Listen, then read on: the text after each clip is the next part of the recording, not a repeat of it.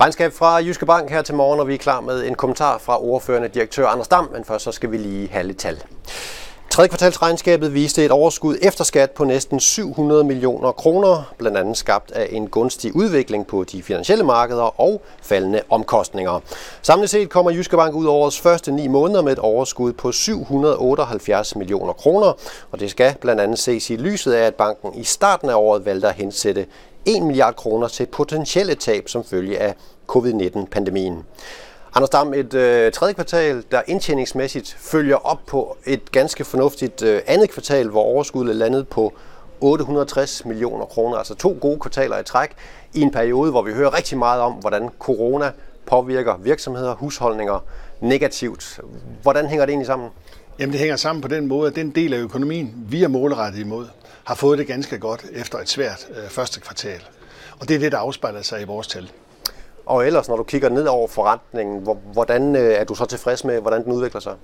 Jamen, jeg er faktisk godt tilfreds. Og jeg er altid tilfreds, hvis Jyske Bankkoncernen tjener mere end 800 millioner kroner før skat i et kvartal. Og det har vi gjort de sidste to kvartaler, hvor vi til sammen har tjent 2 milliarder. Øh, og hvis vi tager alle tre kvartaler med og ser bort fra den ledelsesmæssige skøn, vi lavede i første kvartal i år, så er vi faktisk 100 millioner foran øh, det resultat, vi var på samme tidspunkt øh, sidste år. Og kigger vi endelig fire kvartaler tilbage og ser igen bort fra det, det slemme kvartal i første kvartal, så har vi ligget og tjent godt 3,2 milliarder kroner over de tre kvartaler før skat. Så der er en tilfredsstillende udvikling, og det hænger sammen med den kundebonitet, vi har, og de forretninger, de ligger hos os.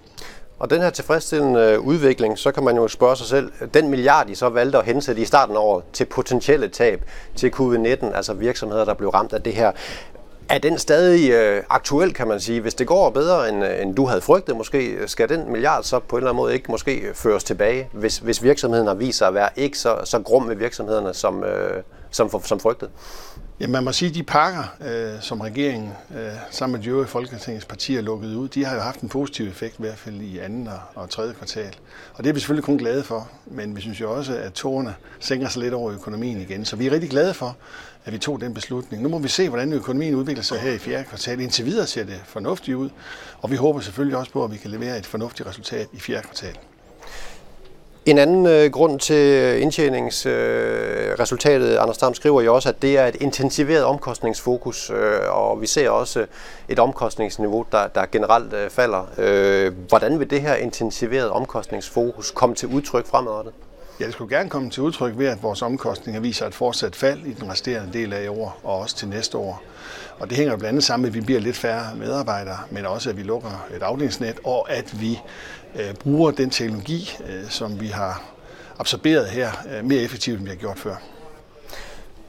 Et er øh, omkostninger og fokus på det. Der er også meget fokus på øh, negative renter, et negativt rentemiljø, der betyder, at, at private jo som bekendt skal betale øh, negative renter for, for noget af deres indlån. Øh, den grænse, friholdelsesgrænse, hedder i øjeblikket 250.000 kroner i Jyske Bank. Øh, andre steder, nogle af dine konkurrenter, har sænket det her loft, så det nu hedder omkring 100.000.